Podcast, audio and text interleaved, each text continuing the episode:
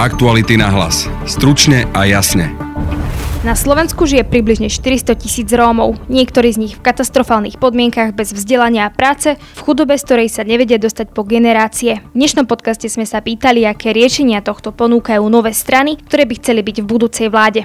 Budete počuť Vladimíra Ledeckého zo strany Andreja Kisku za ľudí. sú také predsudky e, na Slovensku, že Rómovia pracovať nebudú. A podpredsedničku Progresívneho Slovenska Irenu Biháriovu. Viem si predstaviť zdravotný personál, viem si predstaviť posilnenie policajného zboru, Pýtali sme sa aj splnomocnenca pre rómske komunity Abela Ravasa z Mosta Hit. Nie, neexistuje všeliek. Neexistuje jedno opatrenie, ktoré by to všetko vyriešilo. Rómske deti potrebujú okolo seba vzor, inak majú slabú motiváciu, hovorí naša kolegyňa Stanislava Harkotová. Keď tým deťom máme hovoriť, že tuduj, potom sa zamestnáš a ono sa nevie zamestnať, tak to tiež nie je dobrý signál. Počúvate podcast Aktuality na hlas. Moje meno je Denisa Hopková. O problémoch s niektorými vylúčenými rómskymi komunitami sa vie celé roky a napriek tomu sa riešenie zdá nedohľadne.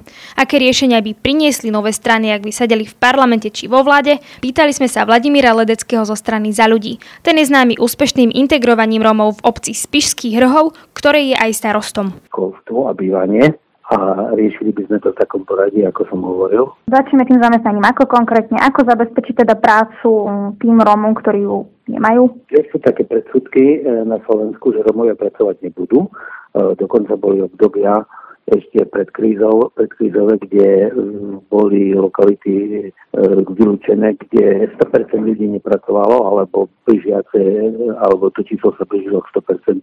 Dneska e, už, chvala Bohu, môžeme pozitívne poukázať, že, že už také, takýchto lokalít je strašne málo a je veľa lokalít, kde kde veľká časť Romov pracuje a dokonca pracuje vo firmách, ktoré vyrábajú rôzne zariadenia, kosačky alebo nejaké iné strojové zariadenia. No a mali by sme sa uh, pozrieť, že čo pomohlo, aby tí Romovia boli zamestnaní a jednak uh, sa zmenil prístup niektorých zamestnávateľov. Dokonca my tu nedelekom poprade máme zamestnávateľov, ktorí si uvedomili, že, že musia sa venovať tej romskej pracovnej síle, lebo vlastne na tom trhu tá ešte je voľná a tie, tá ostatná kvalitná pracovná síla už nie je. A druhá vec, čo štát by mohol e, aktívne robiť, tak e, tak ako máme teraz e, inštitúciu sociálnych terénnych pracovníkov a komunitných pracovníkov, tak takisto by mal špecializovať ľudí a mal by urobiť nejaký takého tutora na zamestnávanie. A ten človek by mal byť čisto viesť tej komunite venovať sa veciam ako pomoc exekúciami, predkladanie fluktuácie, vybavovanie nejakých cestovných vecí, podpora vo finančnej gramotnosti, riešenie drobných e, problémov na pracovisku, konfliktov a tak ďalej. Koľko to bude stať, aby sme zabezpečili tých ľudí, ktorí budú mať presne na starosti to všetko, čo ste povedali, odkiaľ tie peniaze zobrať? Momentálne máme ľudí zamestnaných na projektoch e, cez implementačnú agentúru na terénnych. Máme program terénnych sociálnych pracovníkov, máme program komunitných pracovníkov, máme teraz sa otvoril nový program na e, vlastne vzdelávania v sociálnej ekonomike, takže vlastne my to všetko financujeme z európskych fondov, čiže vlastne na to by nám e, žiadne peniaze navyše neboli potrebné, ale ďalšia časť zamestnanosti je vlastne samotné sociálne podnikanie. Tam taktiež treba novelizovať zákon o sociálnych podnikov a vlastne pokiaľ budeme podporovať to sociálne podnikanie,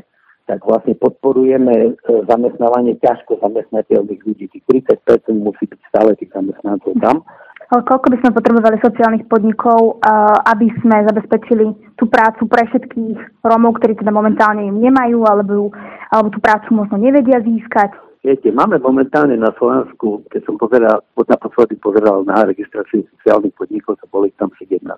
Takže číslo 17 je určite malé číslo, musí sa to pohybovať minimálne v trojcifernom čísle, ale tu si treba uvedomiť, že tie sociálne podniky to nie sú len podniky pre Romov. E, my zamestnávame e, v našom sociálnom podniku piatich zdravotne handicapovaných ľudí. Hej. Čiže jednak sú to pre tých, ktorí sú dlhodobo nezamestnaní a majú e, problém sa na tom trhu pracovnom uplatniť. Jednak je to pre tých ľudí, ktorí sú zdravotne handicapovaní, majú problém sa. Ale my najväčší problém v tom sociálnom podnikaní máme s manažermi. A jedna je to výzva pre tých, pre tých najaktívnejších ľudí, aby neodchádzali z tých zaostalých regiónov, a vlastne mohli fungovať ako manažery tých sociálnych podnikov, lebo, lebo naozaj e, tí ľudia schopní odišli kde si do Bratislave alebo ešte ďalej. Ďalším takým e, problémom je teda nejaká nízka vzdelanosť v tých rómskych komunitách, tie deti nemajú dostatočnú povinnú školskú dochádzku a podobne. Vieme, aké sú tie problémy, ako toto vyriešiť, ako toto zabezpečiť. Hovoríme o, celoškol, o, o celodennom vzdelávaní, ale my sme mali celodenné vzdelávanie niekedy na, na také úrovni, že sme mali školu, potom sme mali družinu, po družine bolo také centrum voľného času, potom ešte ľudová škola umenia a vlastne my sme to všetko tým svojim financovaním postupne, postupne demotivovali tie samozprávy, aby to nejakým spôsobom prevádzkovali. A samozrejme zavedli sme pre Romov projekty. Ale projekt, synonymum projekt je, že niekedy sa to začne a niekedy sa to skončí a to je len nejaké peniaze, ktoré musíme využiť a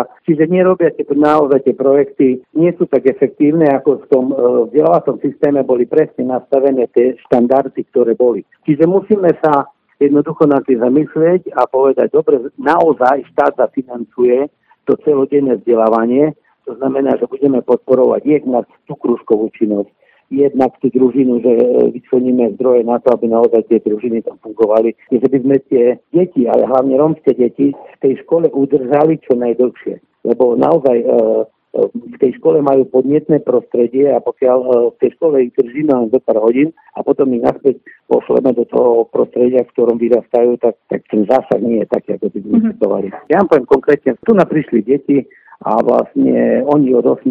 začali v škole fungovať skončila škola, sadli na autobus, vyšli domov. No a navštevujú nás aj z jednej e, vylúčenej rómskej osady. E, nejakým spôsobom sme ich nevedeli udržať, tak sme jednoducho e, kúpili nejaký dom a tam sme urobili tie priestory a tam urobili nultý ročník, urobili sme tam družinu, urobili sme tam ľudovú školu menia vlast. A tie deti, ako náhle prišli domov, sedeli tašky, tak tam už veľmi radi chodí. Abo my musíme nastaviť systém financovania, aby samozprávy mali o to záujem, aby to bolo systematické a pokiaľ to tak urobíme, tak vlastne predpokladám, že väčšina samozpráv sa toho chytí no a budú stále, lebo viete, vy nič nemôžete prikázať ani nariadiť. A bude stále nejaká časť samozpráv, ktorá nebude mala o to záujem, ale, ale my stále musíme pracovať s tou väčšinou a vytvárať podmienky, aby o to záujem bol opäť, odkiaľ by sme teda, alebo by ste zobrali na to peniaze na zabezpečenie tohto, lebo tam bude treba teda nejaké asi centra, dajme tomu vybudovať, uh, opäť na to treba nejaké peniaze. Odkiaľ ich zobrať? Štát financuje. Centra voľného času, ale financuje tak, že tie samozprávy dostanú tie peniaze, či robia aktivity v centra voľného času, alebo nerobia. Štát nejak financuje družiny, štát nejak financuje ľudové školy umenia, to znamená, tie peniaze tam v skutočnosti idú. Len urobiť tie parametre tak, aby tí rómsky žiaci alebo rómske lokality neboli z toho vylúčované a naopak, aby boli motivované. Viete, keďže to organizujú samozprávy, takže musíme motivovať samozprávy. No a ako by ste chceli motivovať tie samozprávy, aby budovali centrá pre deti a družiny a podobne? Pokiaľ by sa zaviedol bodový systém, že keď, pokiaľ máš tento problém vyriešený, tak máš body navyše, alebo pokiaľ nechceš tento problém riešiť, tak máš body nižšie. Veľmi rýchlo by si to tie samozprávy spočítali a alebo e, cez prerozdeľovanie podielových e, daní, ktoré dostávajú samozprávy. To by teda fungovalo tak, že napríklad keby samozpráva teda nevybudovala nejakú škôlku, aj keby teda mala, tak by prišlo o nejaké body, to znamená, že potom by mala menej peňazí, alebo ako by to fungovalo v praxi? Prvá vec sú podielové dane pokiaľ tie vzorec podielových daní bude taký, že tá samozpráva bude mať e, dostatočný v tom vzorci podielových daní dostatočné peniaze na, na prevádzku, rekonstrukciu a alebo platenie tých učiteľov napríklad v tých základných škôlkach, tak ten starosta si raz, dva spočíta, že sa mu to oplatí do tých, myslím, tých 5-ročných detí, tak raz, dva si to spočíta a bude všetko možné robiť, aby sa systematicky ku tým peniazom každý rok cez tie podielové dane dostal. V tom vzorci musí byť to číslo také zaujímavé, že sa mu to chce robiť. Podpredsednička Progresívneho Slovenska Irena Biháriová hovorí o platnení niektorých Rómov vo verejnom sektore. Pýtali sme sa jej, čo je v tejto otázke najväčší problém. To je veľmi nešťastné rozdelenie kompetencií medzi samozprávy a to, čo môže a nemôže vo vzťahu k ním štát pretože vieme, že dnes sú to práve teda samozprávy, ktoré majú v réžii všetky tie oblasti, cez ktoré sa majú realizovať integračné politiky. Či je to vzdelávanie, či sú to materské škôlky, či je to problematika bývania. To riešenie, nad ktorým sme rozmýšľali, vytvoriť nejaký efektívny institucionálny mechanizmus, ktorý zabezpečí podporu pre obce, aby boli teda schopné jednak nadizajnovať nejaký efektívny integračný plán, aby sme ich motivovali využívať tie možnosti, ktoré vďaka štruktúrálnym fondom máme, lebo štát nemá veľa možností, ako donútiť eh, povedzme obce rozlohou a kapacitou Fekišovca, ak to tak môžem zvulgarizovať k tomu, aby vytvorila nejaký efektívny integračný plán, aby si na to našla kapacity, identifikovala aktérov a teda bola uh, aj technicky, odborne, finančne pripravená na čerpanie fondov. Poďme ešte konkrétnejšie. Hovoríte, že niekto by tam napríklad riešil otázku bývania. No tak uh, máme teda rómske osady, Uh, je to tam, vyzerá to tam tak, že tí Rómovia tam nemajú vodu, nemajú tam nejakú hygienu a podobne. Ako toto zmeniť aby tí Rómovia žili v dôstojných podmienkách, aby tá samozpráva aj podporila. Máme jedno šťastie, že ono už dnes máme vytvorené či už teda národné projekty a vôbec zdroje, ktoré sú na toto vyčlenené. Čiže my nemusíme vymýšľať koleso, že aký konkrétny typ opatrenia, ako to urobiť. Vieme, že existuje cez úrad spolnomocnenca výzva, ako sa môžu obce zapojiť a čerpať tieto prostriedky. Už dneska naozaj v tejto téme by bolo také trošku aj, aj smiešné, naivné, keby sme hovorili ľuďom, že prinesieme nejaké úplne unikátne riešenie, o ktorom ešte nikto nikdy nepočul, my také riešenie nepotrebujeme. Problém teda je, že sa nedostávajú priamo k tým problémovým lokalitám. V podstate váš taký cieľ je uh, komunikovať s tými samozprávami, aby na tom pracovali, aby napríklad prijali výzvy z, od tak. úradu a podobne a potom by sa teda tie veci menili? Menili by sa tie veci, že o, ja, mali, by sme, mali, by tie, mali by tie Romovia teda v tých osadách vodu, bolo by tam lepšie vzdelanie? Musíme si naozaj nastaviť to institucionálne riadenie, to za prvé, ale potom samozrejme mali, uvažujeme kľudne o ďalšom nejakom konkrétnom balíku opatrení, tie opatrenia, ktoré by sme im vedeli odporúčať a na ktoré by mohli čerpať zdroje. Vieme napríklad, že dnes už máme uzakonenú povinnú predškolskú dochádzku a obce sa budú musieť nejakým spôsobom vysporiadať s tým, ako zabezpečiť kapacity, povedzme si, hej. Keď si správne pamätám zo správy Inštitútu finančnej politiky, tak uh, vyčíslovali, že ak by sme na to uh, skutočne míňali uh, zdroje z operačného programu, ľudské zdroje a integrovaný regionálny operačný program, tak vďaka týmto zdrojom vieme tie škôlky reálne postaviť a vieme dosiahnuť 90% zaškolenosť detí. Príklad mne osobne záleží aj na tej časti rómskej komunity, ktorá ešte dnes, dnes je úplne v osadách, ale povedzme balansuje nad prepadom sociálne tiesne a v tomto smere som napríklad uh, sa snažila uvažovať, alebo teda v progresívnom Slovensku priniesť na stôl návrh, aby sme možno tie detská a tá mládež, ktorá ešte dnes nežije v osade, vedeli aj nejakým preventívnym spôsobom podchytiť. A v tomto smere som rozmýšľala napríklad nad využitím tzv. dočasných vyrovnávacích opatrení, ktoré nám dnes dáva priestor využiť antidiskriminačný zákon a nejakým spôsobom ich motivovať práve k stredným školám, ktoré ak by dokončili, dokážu zaplniť práve die, diery na uh, trhu práce, ktoré dnes evidujeme, že sú nedostatkové, predovšetkým vo verejnom sektore. Konkrétne ako by ste teda motivovali napríklad e, nejak finančne e, pomôcť týmto rodinám? Môže to byť, môže to byť cez finančné, samozrejme e, štipendia, ale ja si viem predstaviť aj nejakú konkrétnu terénnu prácu s týmito rodinami.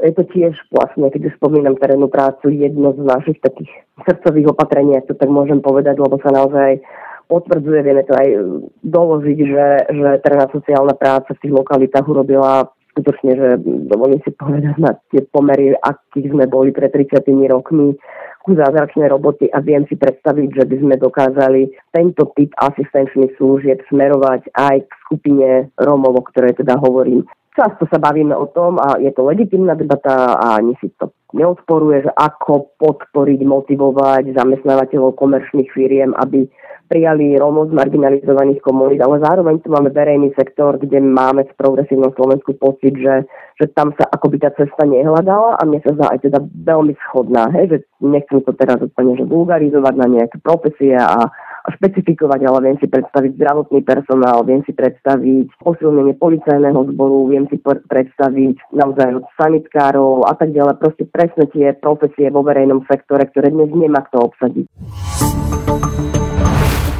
Splnomocnení z vlády pre rómske komunity Abel z Mosta Hit hovorí, že sociálne podniky stačiť nebudú. Keď som nastúpil na úrad, tak e, ani terénna sociálna práca, ktorá je základná forma sociálnej starostlivosti, ani komunitné centra, ani rómske občianske hliadky, ani projekty asistenta nefungovali, lebo vypršali v roku 2015 a museli sme ich obnoviť. Ide nielen o pracovné miesta v regiónoch, ale aj o základnú sieť pomocných profesí. A potom som sa začal sústrediť na legislatívne zmeny, lebo myslím si, že je dôležité robiť projekty, ale keď nemáme normálne legislatívne zázemie, tak to nesmie fungovať. A tam sa dosiahli niekoľko podľa mňa prelomových úspechov. Jeden taký úspech je, že sme schválili nový zákon o pozemkových úpravách pod osadami. E, táto novelizácia umožňuje starostám vysporiadať si pozemky pod, e, pod rómskymi osadami, na čo čakali už dekády. Keď nemáme vysporiadané pozemky, tak nevieme tam robiť ani investície. Keď si ich vysporiadajú tie pozemky, to znamená, že tam chcete teda niečo postaviť, že, čo by pomohlo teda Rómom v okolí, alebo čo? Áno, keď, keď, no však tie pozemky, ktoré sú pod osadou, keď sú uh, v nevysporiadanom vlastníctve, tak tam neviete dotiahnuť cestu, neviete tam dotiahnuť pitnú vodu, neviete tam urobiť nové bývanie, neviete tam postaviť komunitné centrum, či eventuálne materskú školu, lebo všetko je tam na čierno. Starosta nevedel uh, vysporiadať pozemky, uh, lebo samozrejme nebol to obecný majetok, takže on tam nemohol, ako zasahovať, nemal na to právny nárok a toto sme zmenili a nárazovo začali starostové vykonať tieto jednoduché pozem, tzv. jednoduché pozemkové úpravy, aby si zmenili tento stav. To sme sa sústredili aj na predškolskú výchovu. Tam sme najskôr dosiahli, aby školky boli zadarmo pre deti zo sociálne znevýhodneného prostredia aj v nižších ročníkoch. Predtým to bolo zadarmo iba pre 5 ročných. A potom teraz sme dosiahli aj to, aby sme zaviedli povinnú predškolskú dochádzku Rozumiem. Uh, myslíte, že toto stačí na to, aby sa vyriešila celá tá rómska problem, problematika? Lebo predsa len máme tu teda ešte stále osady, kde nie je voda, uh, nie sú tam základné hygienické návyky a je stále problém s tým vzdelaním. Je toto cesta, ako to zmeniť? Alebo stačilo to na to? Alebo stačí to? Keby ste na to mali čas, tak by som vedel a chcel vymenovať ďalších 10, 15, možno 20 vecí, ktoré sme vykonali. A potrebujem vykonať ďalších 20, 30, 60. Sú to niektoré zmeny prelomové, niektoré veci sú malé, ale potrebujeme zmeniť veľa vecí k tomu, aby to fungovalo. V súčasnosti to vyzerá tak, že aj v lokalitách, eh, kde starosta chce, tiež je ťažké eh, robiť, ak teda zákony nie sú na strane um, integračného úsilia. V lokalitách, kde to ani starosta nechce, možno ani komunita nereflektuje, je to ešte ťažšie. Takže nie, neexistuje všeliek. Uh, neexistuje jedno opatrenie, ktoré by to všetko vyriešilo, mm-hmm. ale musíme postupne meniť veci k lepšiemu. Kedy sa zmenia tie zákony tak, aby tí starostovia mali kompetencie to meniť, aby to bolo ľahšie? To, čo viem povedať za tieto 4 roky, je to o 3 roky, že za toto obdobie sa schválilo niekoľko desať takých vecí, čo ide týmto smerom a neviem povedať ani jeden zákon, čo by sa zmenil v prospech. Urobili sme zmeny, čo sa týka osobného bankrotu, exekúcií, hazardné hry, aby nemohli hrať hazardy ľudia, ktorí žijú zo štátnej podpory. Niekoľkokrát sme zmenili sociálne dávky, aby sme posilnili práve e, motiváciu ľudí sa zamestnať. Zmenili sme kvalifikačné podmienky pre terénnych pracovníkov, aby sa vedeli umiestniť e, ľudia, ktorí sú priamo z komunít do pozícií teréňáka, pomáhať vlastnej komunite. Obnovili sme e, občianské hliadky, aby sme vedeli pracovať aj s poriadkovou agendou. Vytvorili sme nový fond na podporu menšinovej kultúry a tak ďalej. Pán Ledecký zo strany Andreja Kísku za ľudí napríklad je za to, že podľa neho by sa e, problémy, alebo tá rómska problematika dala vyriešiť aj rozšírením sociálnych podnikov. Čo si o to myslíte? Je to riešenie? Takmer každé riešenie, ktoré je ponúknuté, je súčasť nejakej mozaiky. To znamená, že sociálne podniky, áno, sú dôležité a to sa ukázalo nielen s Piskom Hrohové, kde pracuje pán Vedecký, ale v iných obciach, ale sociálny podnik to sám nevyrieši. To znamená, že sociálny podnik vie vytvoriť pracovné miesto, e, vytvoriť pracovné návyky, ale keď potom sa tí ľudia vrátia do osady, kde majú chyže, chatrče, tak v tom momente samozrejme to úsilie um, stráca na hodnote, lebo tí ľudia proste um, nevedia uh, úplne poriadne využiť výhody z toho, že pracujú. Alebo poviem vám, že keď človek nemá to dostatočné vzdelanie, tak samozrejme ťažšie nájde pracovnú pozíciu. Takže tie intervencie musia, musia prísť ruka v ruke. Uh, musíme naraz riešiť školstvo, zamestnanosť, zdravie a bývanie. Jedine takto to je možné. Štúdiu mám novinárku aktualit Stanku Harkotovu, ktorá dlhodobo písala o rómskych témach. Vítaj Stanka. Dobrý deň. Ty si chodila často do terénu, videla si teda osady, rozprávala si sa s Rómami. V spoločnosti teda dlhodobo rezonuje nejaká rómska problematika, ale ako to vnímajú samotní Rómovia? Čo im možno chýba, čo by oni chceli inak? Samozrejme, každá e, lokalita má svoje špecifika a na jednom mieste môže ľuďom chýbať možno prístup, lepší prístup k zdravotnej starostlivosti, inde je to, sú to otázky spojené s vzdelávaním detí. Tým, že som sa veľmi často pýtala e, najmä na, na témy, ktoré súviseli s, so školstvom, tak jeden príklad, nedávno som vlastne bola na uh, Luniku 9, kde mi mnohé mamy opisovali, že by veľmi radi svoje deti dali do materskej školy, ale tá škôlka, ktorá už na Luniku je, e, neposkytuje proste všetkým deťom e, možnosti navštevovať ju. A tak na Luniku 9 vznikla vlastne súkromná škôlka, kde môžu chodiť aj tie deti, ktorí by sa možno do tej už existujúcej škôlky e,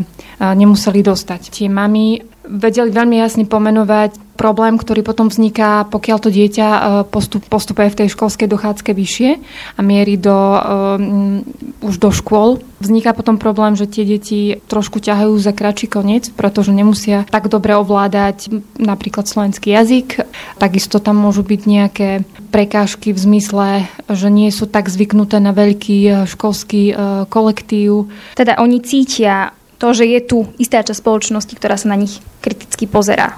Už len na možnosť toho, že nevedia dať deti do škôlky, lebo sa napríklad tam nepostaví nejaká ďalšia škôlka.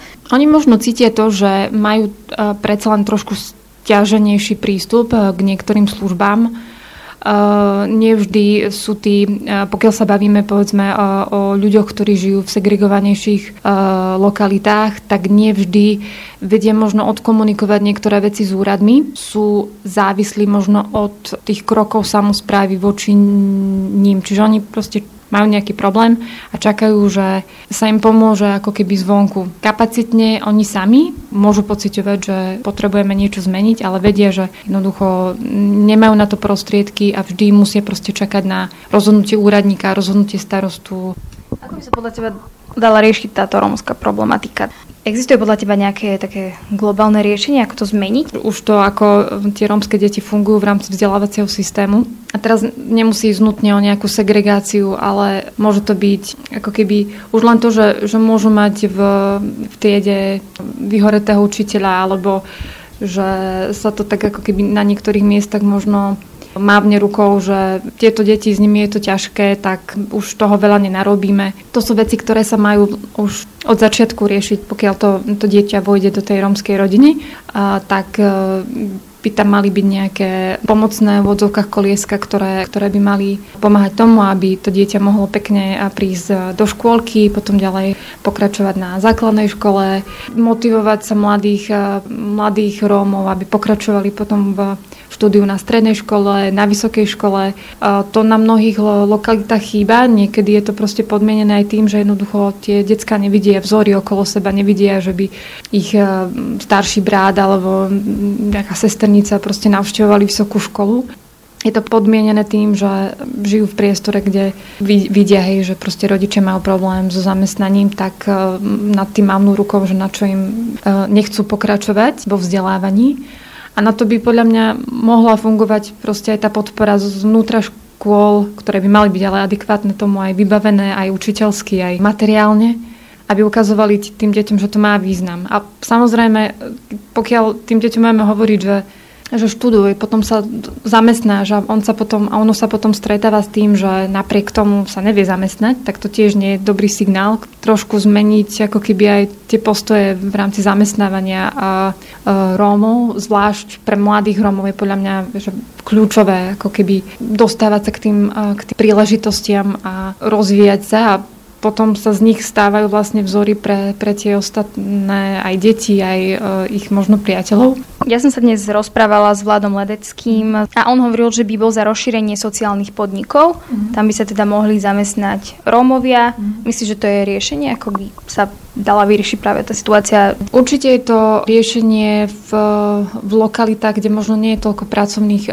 príležitostí, že obec sama ponúkne tým Rómom pracovné miesto, ale podľa môjho názoru treba akože uvažovať trošku aj v smere k tej e, komunite, že či to majú byť pracovné miesta pre pracovné miesta a zároveň aké by malo byť odmeňovanie Rómov, alebo teda ľudí, ktorí pracujú v sociálnych podnikoch, aby to opäť nebolo o tom, že za lacno peňazí potom stávajú, ja neviem, mm, obecnú cestu alebo chodníky, aby to nebolo stále o nejakej len manuálnej práci. Ja chápem, že že toto je veľmi aj potrebné v niektorých e, dedinách, ale tiež si myslím, že by sa mohol ten balík ponúkaných ako keby pracovných miest v rámci sociálnych podnikov e, rozširovať aj možno na nejaké zaujímavejšie a kreatívnejšie práce aby sme potom aj nesklzali k tomu nazeraniu na Rómov, že to sú tí, ktorí robia také tie ťažké fyzické práce, ktoré možno nám sa spájajú skôr s nejakými učňovkami a tak, ale ukázali aj to, že,